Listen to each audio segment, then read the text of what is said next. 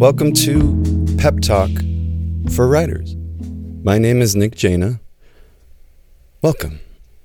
I wanted to do this podcast to. I'm imagining you uh, going to a coffee shop, which is not allowed right now, so you're under arrest.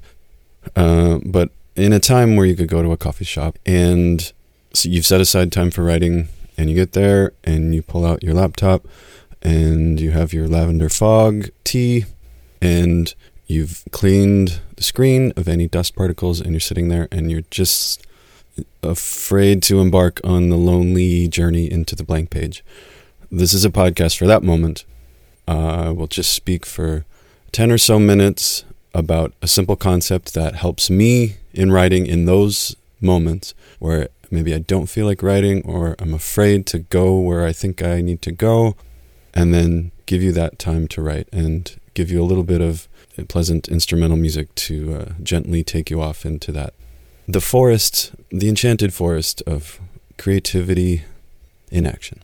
How do you start when you have nothing? How do you start writing when you don't have anything? First of all, I don't ever think that a writer has no ideas. I think we have ideas that we've suppressed because we think it's not appropriate. Um, it's I can't talk about that. It's embarrassing, or someone's already done that, or who's going to care?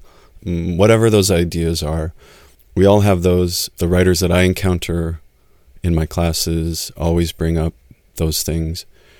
That's fine. We all have those thoughts. What I want to do is just start with the smallest thing, something so small that you couldn't imagine anyone caring about it something too small to mention. And I like to remind people to go with the first thing that grabs your attention, either your eye literally looking at something in the room, uh, wherever your attention goes, something that just jumps to the to the front of the line, heeding that call of what is this what is something too small to mention, something that you wouldn't bother anybody with, even your therapist. even your grandmother, when she says, Tell me anything, just tell me, there's still those things that we think are just not worth bothering people about. And I'm fascinated with those things, just starting there, because at the very least, the scope of it is manageable. We know the boundaries of it, we know the container of it. We can start talking about it. And also, it's probably not one of those things that we feel like somebody else has taken the idea and raced up the New York Times bestseller list with it. So we have at least those two things going for it, and we can just start to engage with it. So literally, sometimes I will just write on the top of my page or, or type at the top of my page something too small to mention and just start writing. And whatever comes from that, sometimes it's just a couple sentences, sometimes it's a paragraph.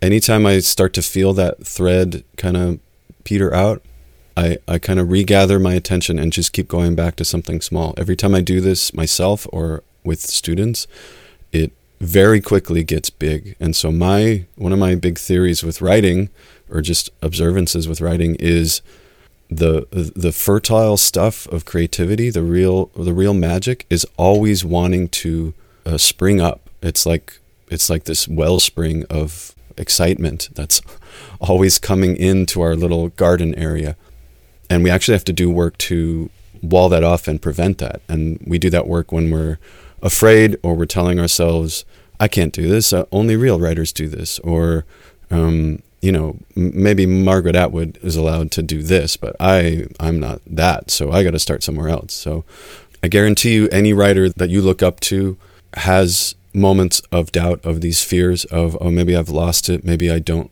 know what I'm writing about. Maybe I don't have any ideas we all have these doubts and we all shut ourselves down. And so my idea, my my my uh, contention, if this were a court of law, is that we have this imagination bubbling up all around us, and we just need to allow it to happen and allow ourselves to engage with it in the smallest way. If you look at the way a, a child plays, they just engage with the thing that's right in front of them in the smallest way um, they just start talking. They don't have a big scope, a big plan of where it's going to go, uh, how many days this project is going to last. It's just in the moment, this stuffed animal is going to have this voice and say this thing. And they don't necessarily have executive capability or the or knowledge of plot where they can like develop that, but they do have that willingness to just go with each moment and engage with whatever's in front of them. And so for me this idea of what is something too small to mention is is going back to that. I give you permission write about something that is too small to mention. And it's fine if it goes into bigger things and you start talking about things that really matter and how uh, your mother never really gave you any compliments or you wish that you had gone to that sleepaway camp. That's fine if it connects to those things. But anytime you start to get that panic of feeling, oh, where does this lead now? What does this mean? What do I have to do with this? Gather yourself, go back to that smallest thing. It's a lot like things that I've learned in Buddhist meditation, Vipassana meditation your brain is this wild elephant and always wants to run away somewhere else and pull off its ropes and, and crash in through the fences. And you can't get too frustrated at it because that's the, nature of the beast, literally. So you can just calmly redirect that attention, refocus it, and say, no, back here, back here, back here. That's what you do with your thoughts and meditation, and that's what we can do with in writing too, especially at these moments when we're just starting out and we think, I know I want to write. People tell me I should write my stories. I don't know how to do it. I don't know where to start. Just start with the smallest thing. Sometimes people say, make a list of the, the 10 most important things you want to address and go down that list. And I think it's more important to start with things that you think are outside of the, the realm of what could even be worth writing about. Just start there and let that uh, wellspring of imagination and, and excitement and energy come in when it's ready, when you're ready for it, when it's not overwhelming. And if it starts to get overwhelming, just go back again to that simple thing. Reassert that prompt. Say, here's another thing that's too small to mention. I'm going to bring it back. And I mean this sometimes literally, like something physically small, like a speck of dust, something small in time, like the one third of a second uh, in between when you say something and when she responds. Small, however you think of it. But if it's on your mind, then it then it must be something that matters to you, and that that's what's important. What I find is that people, the smallness is really in people's perception of what people will stand to listen to or read, and it's not actually about something that is small.